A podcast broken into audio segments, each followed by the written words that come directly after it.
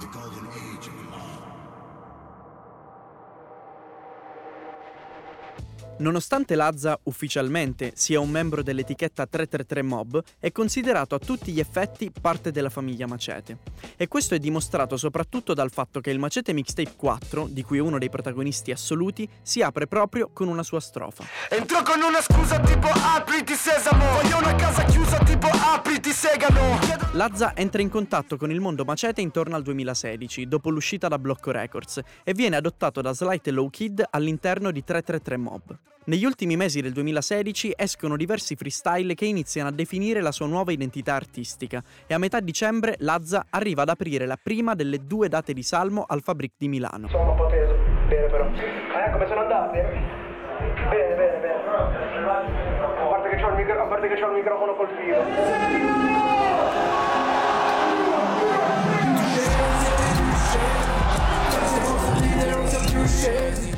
Pochi mesi dopo esce il suo primo disco ufficiale, Zala, che guadagna grande credibilità e spessore anche grazie a Mob, il singolo con la gigantesca collaborazione di Nitro e Salmo. Non fotti col mob, mob,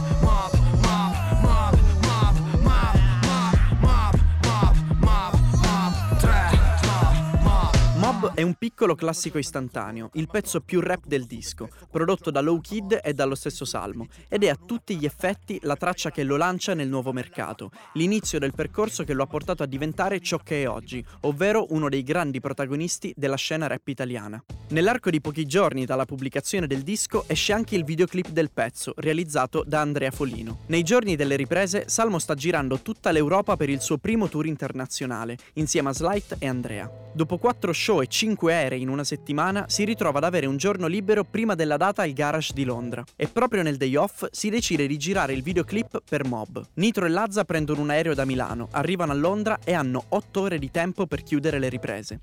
Il video, come i primi tempi della crew, è molto improvvisato, praticamente un freestyle. Alcune location erano già state trovate su internet, mentre altre vengono scovate solo dopo chilometri di scouting a piedi tutti insieme. Alla fine il lavoro di squadra, come sempre, vince sugli ostacoli logistici e video e singolo hanno un successo incredibile e diventano il primo disco d'oro di Lazza.